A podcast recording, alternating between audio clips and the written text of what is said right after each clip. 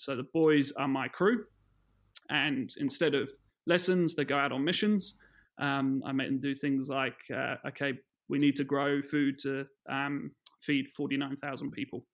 How are you going to do that? Or the ships are leaking too much heat out into the cold depths of space. We need to insulate them better. Or, um, you know, we've got a gas leak. What type of gas is leaking? We need to fix that. Or we've got a strange planet on sensors. Let's go see if it's habitable. So um, already you can see how I'm probably um, changing the way I'm phrasing everything to match those sort of game languages and things. Um, but what, if you hear what I said there, all of that is in the New Zealand curriculum level four for year nine.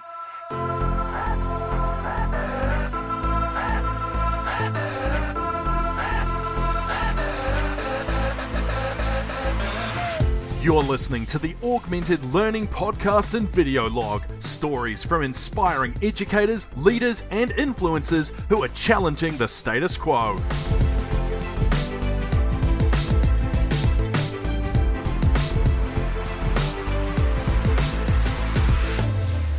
Today's episode is sponsored by My Study Series, an online learning platform supporting Kiwi teachers and students through NCEA. With automated self grading quizzes after every video, My Study Series ensures students receive immediate feedback on their level of understanding. Check it out now at mystudyseries.co.nz.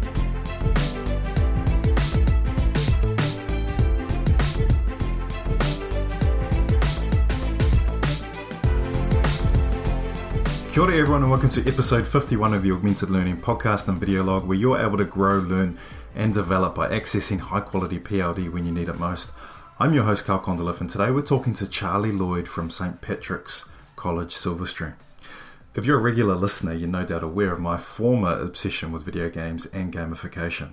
This stemmed from time spent gaming as a young teacher where I'll get flown around the world playing FIFA competitively for, for up to tens of thousands of dollars, which is really small time compared to what the youngins are playing for these days.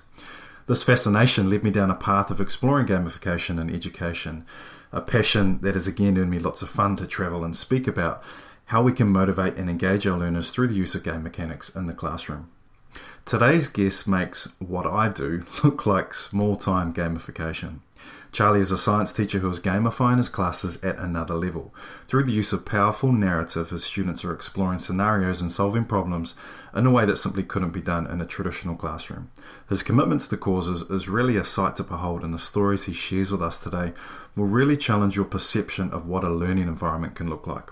Before we get to the episode, if anything that we discussed today strikes a chord with you, please check out our free Introduction to Gamification course.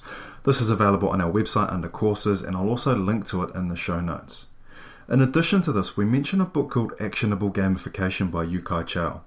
I promised I would give a copy of this book away, but I'm actually I'm going to make you work for it. If you want to go into the draw for this book, what you have to do is leave a review of the podcast on iTunes take a screenshot and then send that screenshot of the review through to me at carl at augmentedlearning.co.nz. Easy as that.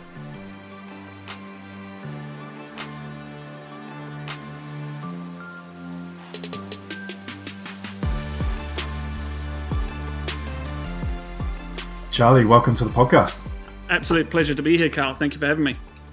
Before we get started, can you tell us a little bit about your teaching background and experience, and a few tidbits about your school and the students you teach?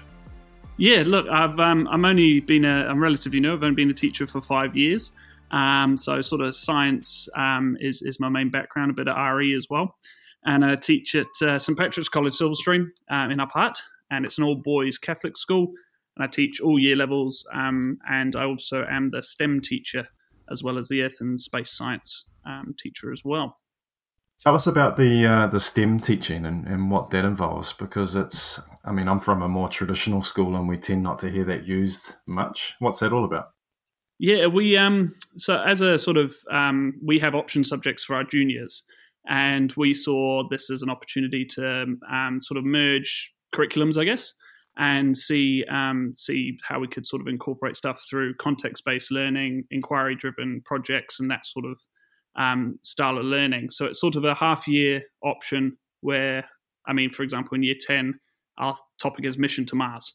So um, they have to build a rocket that launches an egg and they land it, and we look at the maths behind that, the technology, the engineering, all that sort of stuff. and then they have to survive on a hostile planet for the second term.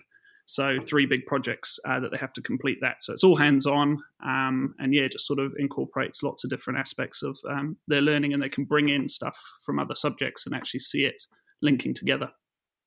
I love that. I mean, that's that's that's real learning. That's taking a problem and using everything that you have and all the connections that you have to solve it. And that's just, you know, I get so frustrated about, you know, a traditional approach to learning and, and how we bundle kids into four walls and we say this is what you should be learning and you're going to go and learn it and it just frustrates me so much and even though i'm in a traditional school um, that i enjoy you know you hear about all these other amazing things that schools are doing and you just get so um, you get a bit of FOMO, I think. So it's really awesome to, to hear you doing that stuff.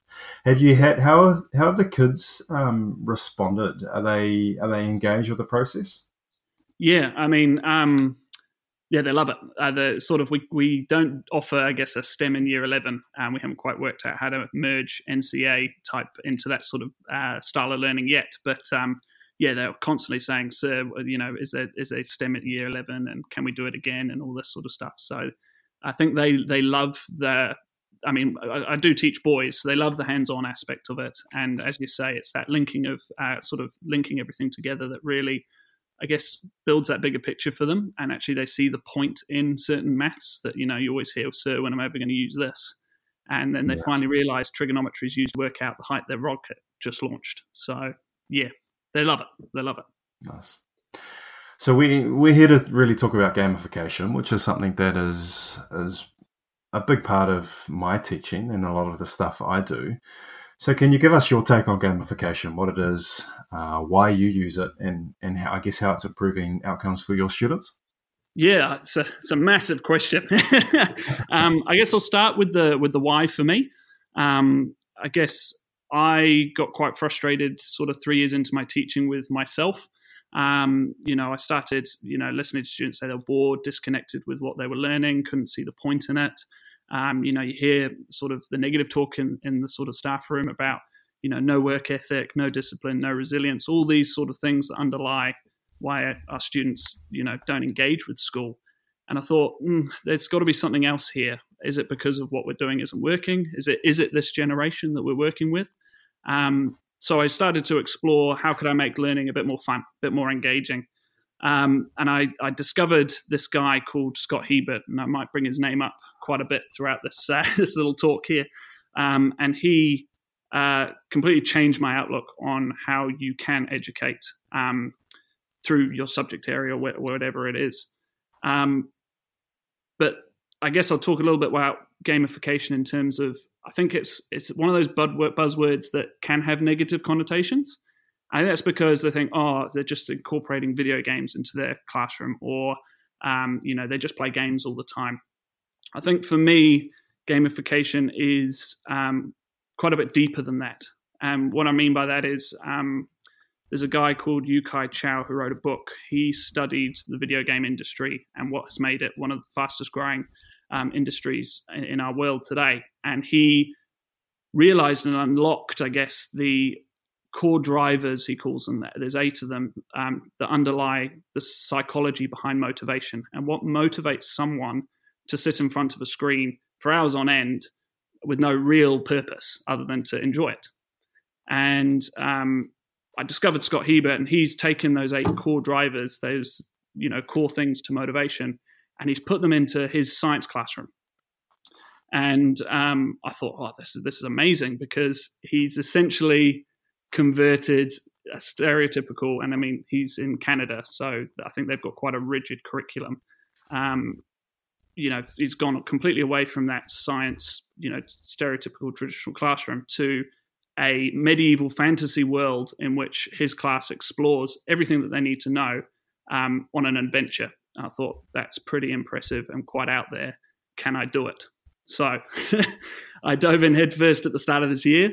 Um, and I completely changed um, our junior program um, that we've got here at St. Pat's and made it into this game that was built from the bottom up using motivation as my primary goal rather than outcomes, rather than curriculum, rather than what the, students need to know.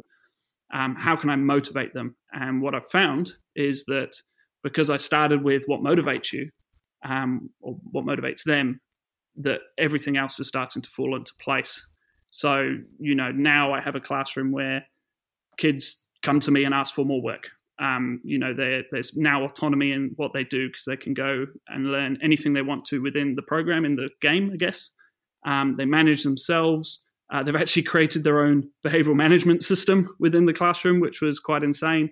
Um, they're now thinking off the wall in terms of how to complete tasks. It's not just a you know a worksheet or whatever. They're thinking of different ways they can do things, and I'm starting to see um, an increase in them retaining some of that that content for a, a much longer period of time than I would have seen um, teaching them in a traditional way.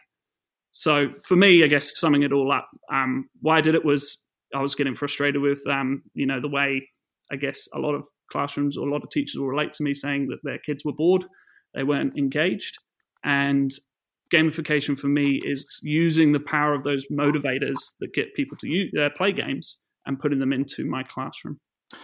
There's a few things you mentioned there that I find really frustrating, and and the first thing you mentioned was this uh, other staff members talking about um, other students that are disengaged or unengaged or not working well for them, and I attended some. This is a, this is a little bit of a tangent, but I'm going to go with it.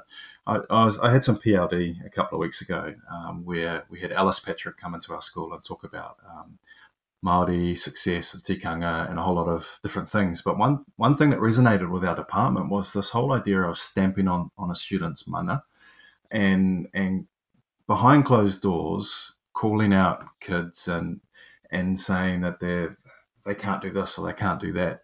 And I know that's not what was happening there in your situation, but it just reminded me of that. And I think we have to be really, really careful about um, how the, the picture we paint of some of our students. And you, immediately start down that deficit approach of with your students that you you make all these assumptions around what they can or can't do, and it, it's just really sad.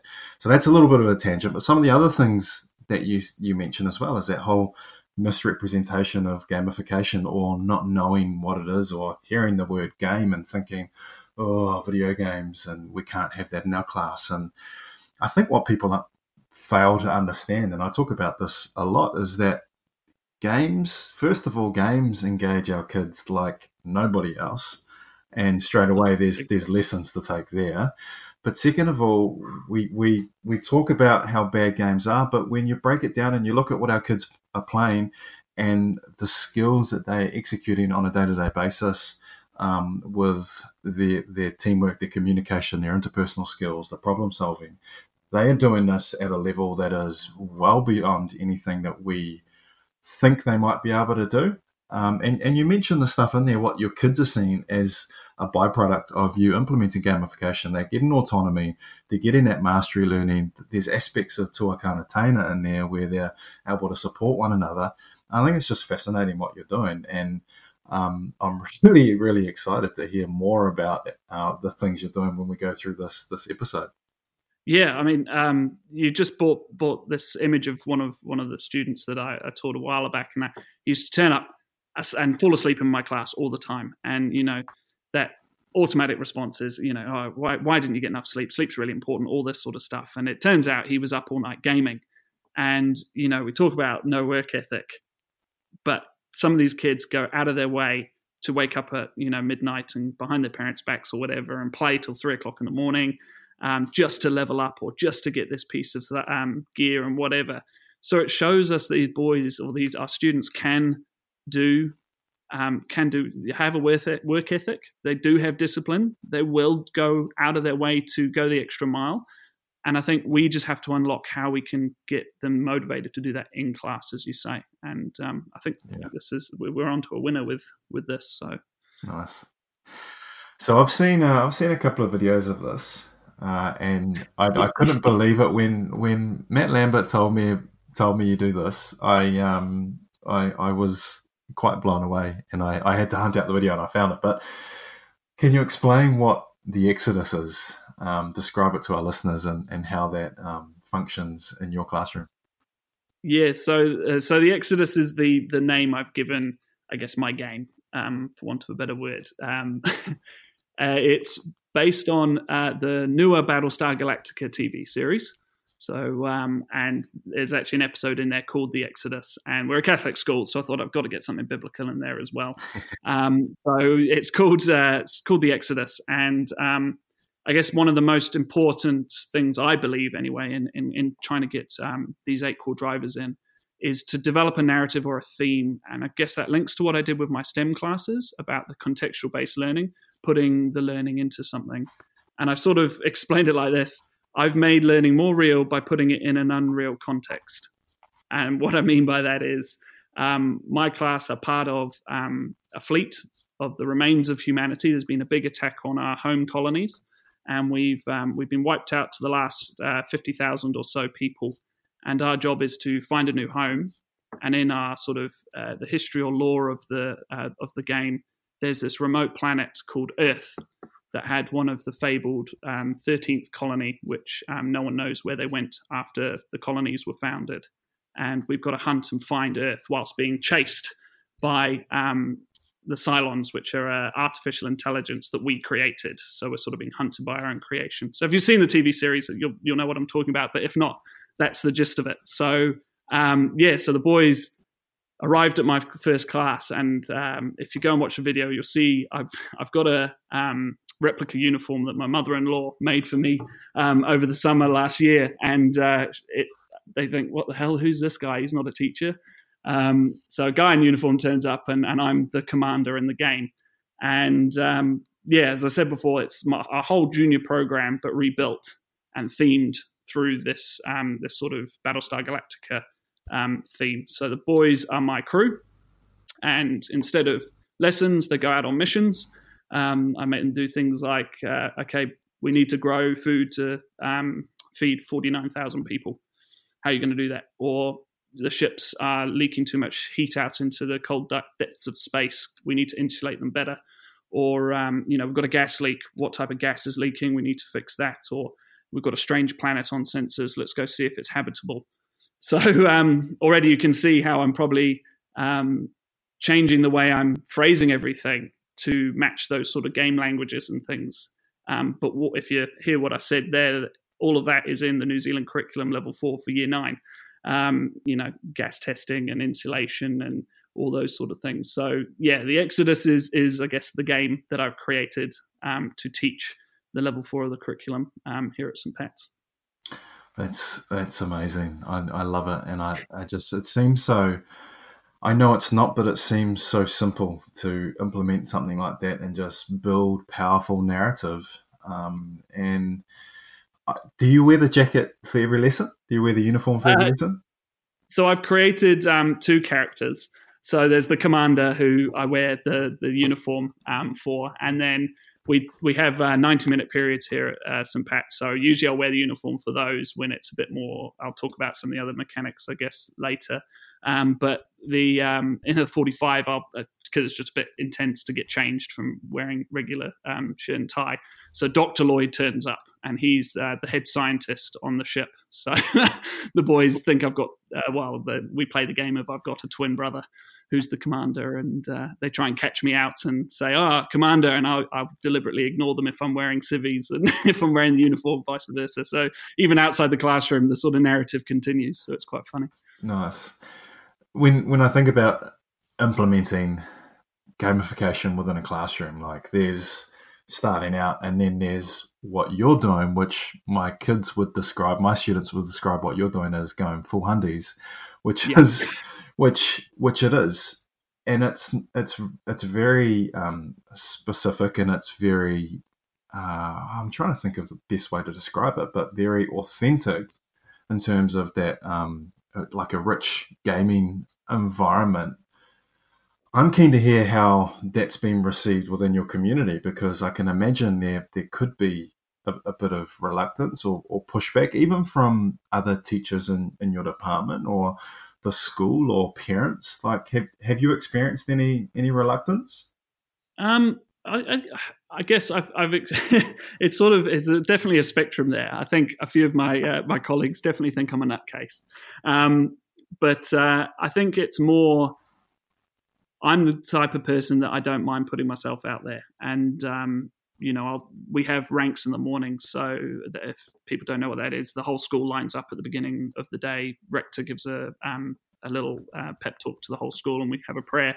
So sometimes I turn up to that in the uniform just because it's quicker to go straight to class from there. Um, so even the other students are seeing me do this, and I guess um, for the for the kids, it's not not so much um, out of the normal because I guess they they're you know fully in, um, engrossed in that sort of thing online and YouTube and all that sort of stuff. But for my colleagues, when I did some PD sessions earlier this year, I guess the biggest thing that they probably look at me and go, "Where do you find the time to do all this?"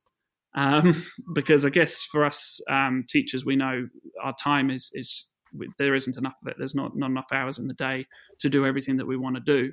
Um, and I tell them, you know, they're seeing the finished product, but this is a whole year, last year of me trying to unpack and work this stuff out um, and trying tidbits in my classes and all that sort of stuff.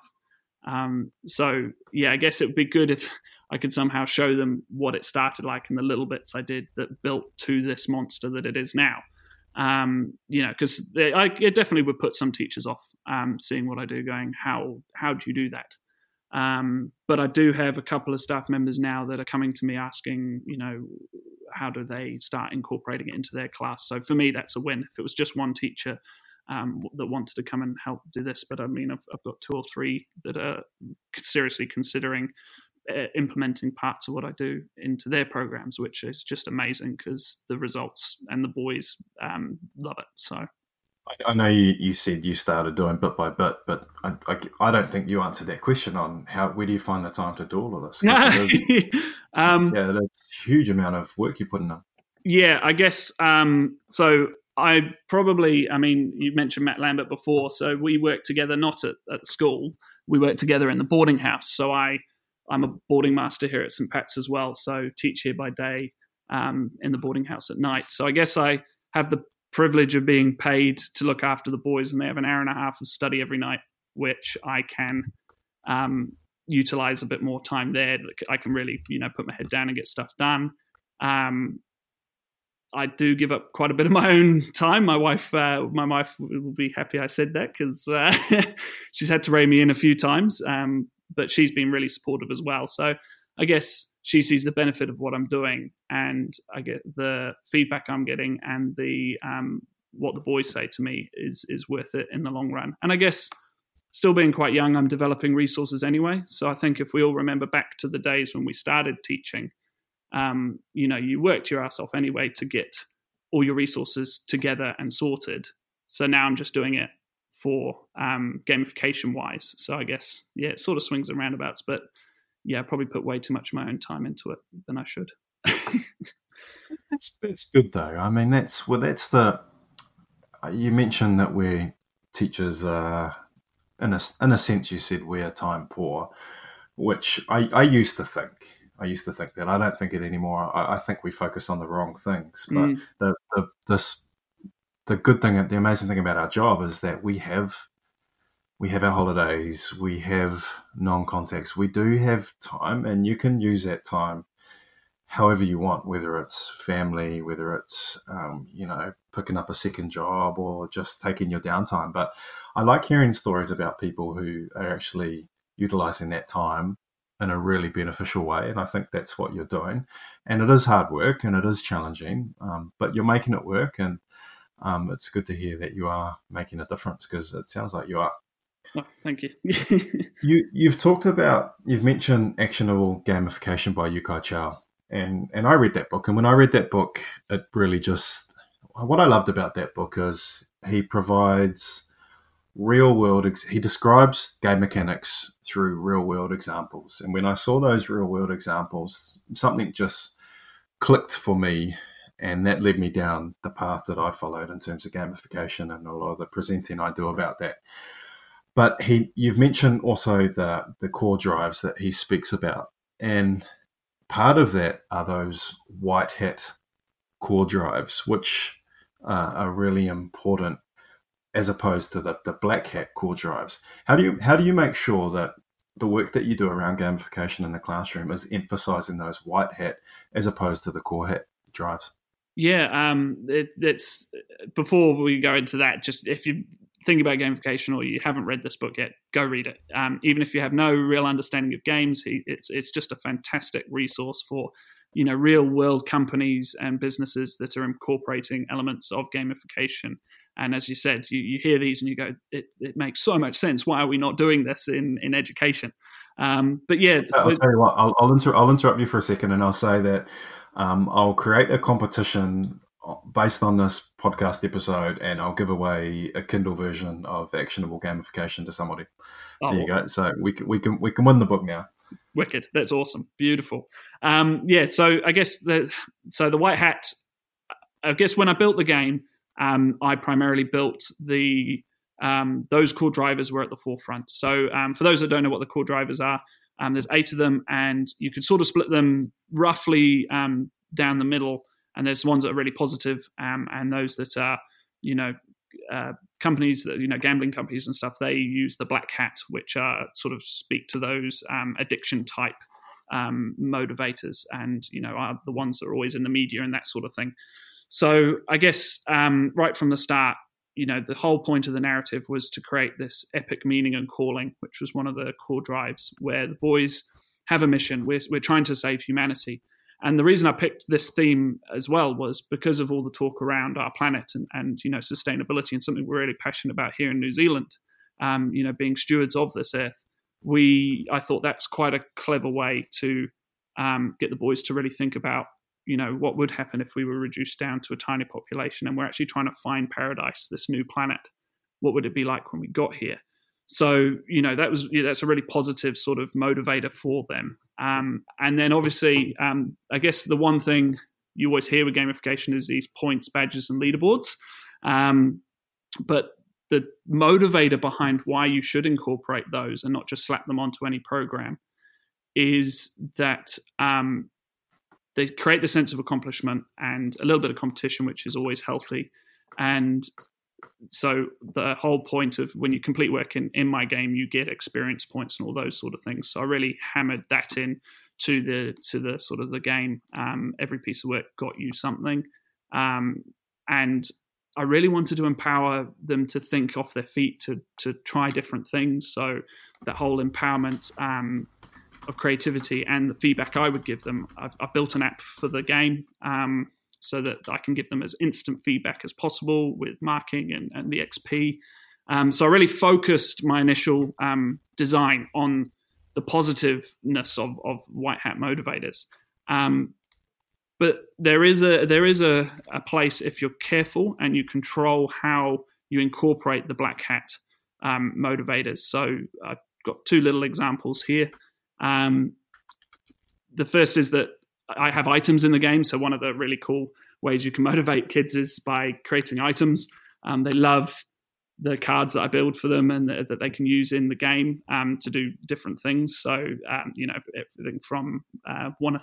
I've got a, a, perk card for every core value of our school, and that allows them to for example, uh, our value of support um, allows them to bring in their friends to help them answer questions in, in the game and that sort of thing.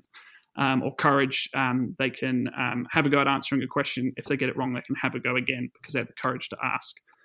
But I limit those. So um, that's that's that's one of the core drivers is scarcity and impatience, and uh, a bit of unpredictability, um, which was another core driver. So they don't know when they're going to get those. Um, they are limited, so they have value. They want to get them.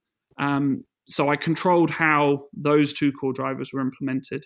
And I guess my favorite um, thing that came out of this game that was definitely not designed for, but we ran with it was the first thing kids say is, "Sir, can you die in the game?" And the best thing about games is, you know, they sort of train you to be resilient because they're hard. So you're going to die and you get to respawn and you get to try again and do different things. And I wanted to try and emulate that. So I said to the to them, "Yep, if you go on a mission, there could be dangerous things that could get you. Um, so if you lose all your health, you have to restart. But if you've got a teammate with you that's got items that can help revive you, cool. So there's that element of risk in there, um, which was good. And I also said jokingly, uh, there's also the summary execution. So if you do things that you really shouldn't, um, sort of being naughty essentially, um, you could be excluded from the game, and that was what a summary execution was. And um, it was about halfway through last term, I had jury service. I was explaining to the boys how the relievers um, is going to be in, and he's allowed to give out um, rewards and, and XP um, for boys that uh, were really good and things like that. So it's a great behavioural management tool um, for relievers. Uh, but one of the boys said, "Sir, you should make a trial system in the game." And I thought about it and I said, "Okay, you go design one for me, and we'll incorporate it." So I came up with this. It was three strikes. Uh, one was a warning. Second was a random item was taken from your inventory, and the third one was you had to go stand trial for the three things that you got the strikes for. And he said you can hire a lawyer to defend you, and that as I was the judge, I had to hire a defensive lawyer. And then we would randomly select three boys from uh, the class that would be the jury, and they would vote. And I said, okay, so every three or four weeks, we would on a Friday last period, we would have the trial at the end of um, at the end of the lesson, and amazing to see kids own their behavior, um, to hear how others would articulate their behavior in the context of how it happened. Um, some did, refused a lawyer and just owned up and fronted and, and owned their behavior. It's just this amazing um, sort of mechanic that came out of uh, quite a negative um, black hat motivator of loss and avoidance. So I guess I built my game fully on white hat, you know, wanting to push those positivity things, um, that social influence, the social part of of games that is really important. Really wanted that to be part of it. Wanted them to own it, but I carefully and managed quite heavily those um, those black hats. So I think that was quite a long-winded way of saying that, but I hope that made sense. Yeah, no, that that makes sense, and and I really like how, I mean, because you get people that talk about gamification and they say, no, no, that's all external rewards and it's all those black hat mechanics that we don't want in the classroom. But you know, you've really shown how you can actually leverage some of those black hat as well as the white hat. But I think what's really clear and what you just described, and and it kind of jumps me almost to the next question that I've set for you. But narrative plays such a big role um, in everything you do, and when you can build that really positive, really big narrative for the students, you can bring in those some of those black hat components because you've kind of made the environment safe through that environment. But the next question was related to that. What what do you think is the most powerful game mechanic that you've been able to use in the classroom? And and maybe maybe I don't know what you've planned for this answer, but maybe we can say that isn't narrative. So outside of narrative, isn't there? Yeah. So obviously, um, you can tell that the story is is probably your most powerful tool. Um, I guess um, I've got two sort of two sort of things here. The first one is what what um, I'm a I'm a giant nerd um, as well. So I, I do a lot of a lot of my gaming background is not just video games; it's also um, wargaming, so miniature board game, that sort of stuff. And um, part of me that found Scott Hebert was um, I found him on some um, wargaming blog, I think, and look what this teacher's doing. He's bringing this sort of stuff into the classroom, and he sets up what he calls the battle board. And the battle board is a representation of his entire world that he's created and um, I thought that's amazing. And I've got loads of um, my own sort of um, since I've been collecting since I was seven, so lots of models and terrain and all this sort of stuff. So I thought, oh, I can do this. So um, if you walk into my classroom, you'll see it changed into the fleet and planets. So around my room are um, I've got I think six battle boards now. Um, instead of discs. So on those are the places the boys are exploring as part of the narrative um, which gives them that sort of, I guess, more immersion of it, but also the tactile um, use of uh, models and things like that as well. Um, not just, um, you know, how some people think about, you know, it's just incorporating video games. Um, but what I found from that, which is really cool, is that within there they've got to explore those and there's things that they can activate and that lead them to new missions or um, get new rewards and things like that and challenges to overcome and you start seeing what you um, said um, uh, earlier in the podcast about these levels of engagement and social interaction that you would never see in a classroom unless you did something like this or you sat in on one of their gaming sessions. Complex strategizing. Um, okay, if all three of us do this, we can beat that um, that boss there. Um, and oh, you've done this worksheet, I've done this worksheet. Let's collate and um, use those to you know answer the questions that will beat this riddle um, you know, it's just ridiculous what suddenly um, changing uh, the sort of dynamic of your classroom into this sort of gamification mode does to what you see the students doing. Um, so yeah, it's called the it's a battle board. If you look up um, any of Scott Hebert's stuff, you'll see it. It's, he's changed his entire classroom into this amazing sort of medieval uh, world. So um, I'm I'm slowly doing that myself, and um, yeah, so that's one of the the really cool game mechanics that I've done. It's a bit of an intense one, um, but the one that all of us can use is is the students themselves. Um, as I said when I was talking about some of those black hats, the students came up with half of my my game. Um, I told them right from the beginning that they're they're the first class I've done this with, um, and you know that they're part of this journey as well, and that they have a huge amount of experience in games. And for those that are wanting to do gamification but maybe aren't gamers themselves, you've got thirty odd gamers in front of you, guaranteed it. So, what do they know in games? What do they think are cool mechanics? How can you incorporate those? Um, and also to remember that you're building the game for them. So if they're buying into it by seeing some of the suggestions become reality, it just makes them own it, um, which is so powerful as well. And that's yeah, that's a good a good place to start is to speak to the kids because all gamification really is is taking those those mechanics or those uh, that the design elements of the games and putting them into a non-game context. So they're going to have their favorite games. They're going to be able to talk about what are the cool parts about that game that they like, and it's just a matter of taking those and and pulling them in and creating the educational version of those mechanics. Um, so that's that's that's good advice. What what else would you? What other advice would you have for a teacher wanting to um, incorporate aspects of gamification into their teaching practice? Um, I guess uh, the first thing is form your own sort of professional learning network of, of gamifiers. I, I just I, I knew I wouldn't be the only one thinking this, so I reached out and I just asked questions to all these people. Um, so I'm part of um, hashtag Game My Class on Twitter, um, which is one that Scott Hebert set up. It's it's an amazing resource. Even if you just you know go and look it up every so often, um, you'll see some amazing educators with lots of uh, interesting things, all at different levels of their journey, uh, right from beginners through to you know people that are doing some crazy things in their in their rooms. So definitely go and just ask loads of questions. And of course, if um, you want to ask me anything, I'm more than happy to talk gamification. Can talk gamification forever.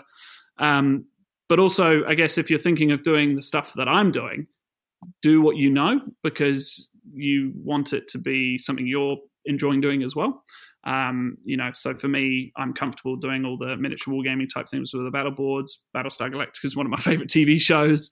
Um, yeah, and then you get the kids to then help you mold that into your game. So you've got something you know quite a bit about as well. Is sort of one of those things that I'd um, I'd really recommend. Um, and yeah, take take it slow. As I said, I did a year years worth of planning, I guess, for this. Um, you know, talking to people, um, you know, checking out things. I mean, I found um, on Netflix uh, early last year. Um, there's a documentary called "The World Peace Game: and Other Fourth Grade Achievements" um, by John Hunter. It's about 40 minutes. Recommend watching that. He's made a game. Um, it, I'm not sure if he would call it gamification, but um, it was quite amazing to see how his class um, interacts. So it's just find those little tidbits that you can get inspiration from, and then make them your own. I guess. Yeah, and and one one bit of advice that I would add to that as well is, and you kind of you kind of touched on it, but it's you probably need some sort of knowledge and understanding of games. And these days, games are available everywhere. There's a lot of there's a lot more people embracing video games, whether it be you know PC console or even just socially on your iPhone or iPad or tablet or, mm. or whatever. It's good to have a bit of knowledge there, and and then I would I would recommend just picking out one aspect from that game that you might be able to take and install into your classroom. For me, when I first started, because uh, I, I gamed a lot and I, I, knew what games I enjoyed, and one thing, one game mechanic that was really really um, visible to me was onboarding. And if you're not a gamer, when you when you pick up a new mm-hmm. game, mm. they have to get this, um, you know, they have to get you in a flow state where Uh, it's not too easy, but it's not too hard. So they, they keep you in this state of flow. And if you jump into a new game and you can't uh, function within that game, then you're not going to play it. So they, they want you to be able to have some early wins and some successes and learn the game at the start. So they all video games have this onboarding process, and I was really fascinated by that, both from a business perspective and from an educational perspective about how can we bring students into this new environment, a new topic, a new concept, um, and have them onboarded into that topic instead of just going, okay, here's lesson one, we're going to make a start, and you expose them to all of this new content. Well, we can actually go about it a little bit differently and start thinking about introducing uh, little smaller subtopics, um, having a learning opportunity where they're guaranteed a win or some success so that they're stacking these small wins so they're learning the content as they progress. So something as simple as that is just picking out one little thing uh, related to that game that you can install into your classroom is a really, really easy way to start, I think. Yeah, massive. That's massive advice. Yeah, um, yeah. That the whole psychology of onboarding is is hugely important. And yeah, I guess you know when the boys see me walk out in a uniform, they know something's up, and you can't. I did everything that you sort of see or hear that me talk about at the moment. Um, it was gradually introduced. Um, I guess that's sort of where that take it slow. Um, as you say, little mechanics here and there. Someone will suggest something. Yeah, let's put that in, but at a stage where the boys can handle that as well. Because I guess um, sort of might link to one of your other questions, but um, they've got to learn in, in all of this as well. So that it's that a lot of teachers go, well, where do they do the learning? So um, yeah, so it's just that gradual um, um, yeah, and you, I, I, guarantee all of you have played a board game or, or something, and, and that that's where you can nice. start. Before we get to the last question, is there anything I might have missed that you want to mention, or is there anything that you want to ask of me? Um, no, I, uh, have, uh, I guess uh, in terms of your gamification journey, have you thought of uh, sort of going full narrative and full noise like I have? Well, we, we kind of because I'm a physical educator, we we have some sort of I would say pre-built narratives that we use year to year, and and we have the sport and education model um, that just is like a pre-built narrative, but it's nothing like what you're doing. and um, I I would love to. I, I was thinking when you were describing the Exodus and, and what you were doing through that thinking about how I could build a similar narrative in a physical education or health um, learning environment. And just off the top of my head, I was thinking like, you know, creating some sort of a, a, a sports team and basing your year around participation in the sports team and engaging with the members of that team and then facing the issues that are thrown at you and seeing how I could link in some of the curriculum in there. That was just um, off the top of my head all I could think of while you were speaking. I, I had a, a, podcast episode, I think it was episode 10, with Andrew O'Neill from Middleton Grange, and he talks about the sport ed model, which I, which I mentioned, um, which is where we have this narrative in PE. And what he was doing was so you have your team and you train and you practice in your team, and, and what he does is he will present a card to that team. This is this is more narrative, and that card might say, uh, your star player went out boozing last night. Um, he has been arrested and he is going to be, um, you know, he's got a two game suspension. And so the consequence of that for the team in the next games was they might have to play with four players instead of five. And so it's installing some of that really powerful narrative into what is essentially just a sports game. So yeah. there's different things I could do there. And, and, and I like some of the stuff you mentioned. It's just a matter of um, really just building the narrative and and and again take it to the kids. Like I, I could come back and ask the kids and say hey let's build some really powerful narrative this year. What what do we want our context or our theme to be mm. as a starting point? And then looking to the curriculum document and saying well what can i link in here and what would that look like in this context? Um, so you've you've posed some some really good um, I guess ideas and questions that as educators we can be asking ourselves in terms of uh, upskilling and, and changing the way we approach our classroom lessons because I mean what you describe is is amazing and I and I love it and I I want to um, I want to come and sit in on one of your classes to see exactly what that's like because I bet you the, the kids will be learning a lot. awesome! No, you're always welcome. so this this last question I have, um, and I recall the point when I was first starting out down this path of exposure and putting myself out there. Have you always been comfortable? I mean, you've got you've got these public videos now of you dressed in costume talking about your Exodus narrative. Um, were you ever at a point where you were just like, "What what am, what on earth am I doing here?" And this is the potential to be really embarrassing.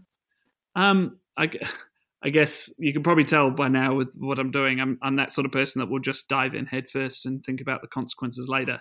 Um, I guess when I started, um, I guess putting stuff out on YouTube last year, when I started just exploring the sort of flipped education model, um, and I guess for me, the kids' feedback was was all I really cared about at that point, which was that they loved it and they loved seeing seeing you know um, a teacher putting the effort into making sort of videos and things like that. And um, you know, for me, that's the win right there. And I, I don't mind if, if people sort of think I'm a bit bit unusual. Um, yeah, I, I guess uh, the school knows I'm sort of this this giant nerd. I run the the wargaming club, but I'm also in the Hall of Fame here at St Pat's as a um, first 15 member for three years. So I've sort of got, a, I guess, a weird um, status within the school of um, being a quite a sort of interesting teacher.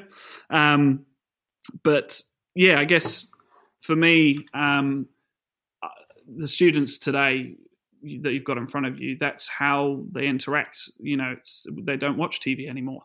Um, so putting yourself out there, doing stuff differently, games are now such a massive part of um, their lives compared to you know even me. I'm only 29. Um, you know, sort of I grew up with probably the gaming era um, with my Nintendo 64 as my first console, but um, you know, it's sort of getting on their level for them. They are the ones that that see the benefit for it. Um, you know, some of my colleagues don't get it. They would never do it. They don't feel comfortable. But I guess it's because they never had that at that sort of a, uh, when they were at school level of of seeing how that could you know you, you interact with them. Um, you walk around a class and you know or I'm boarding master, so after school, seeing what boys are watching and things like that, and it's all watching their their heroes, I guess you call it, uh, really good gamers, and they watch people playing games, which I still don't quite understand, but um, they they watch these guys playing video games to make themselves better. So how can you know I compete with that? I guess, or um, mm. you know engage with them on their level. And for me, I don't mind putting myself out there if that's the end result.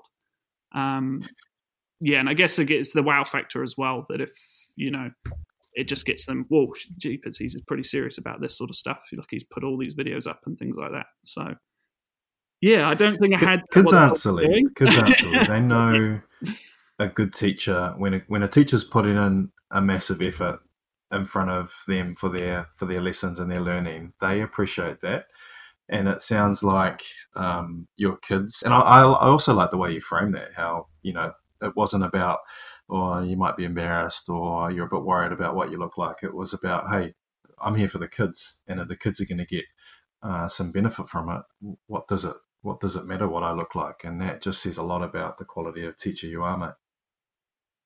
Charlie, I just want to thank you for uh, taking the time out to, you know, talk about gamification with me because uh, often I find myself I'm the one explaining to other people about gamification, so it's really nice to have um, you know somebody who's operating at a level that you are in terms of implementing the stuff. Um, I think what you're you're doing is, is, fascinating and really powerful, and I hope some of our listeners um, get some ideas about what they can be doing to just you know build some really powerful narrative in the classroom. Um, so keep doing what you're doing. Um, I'm looking forward to following your progress and, and maybe jumping on board this uh, this Exodus journey uh, um, of yours that you're that you're putting out there because it sounds pretty cool, mate.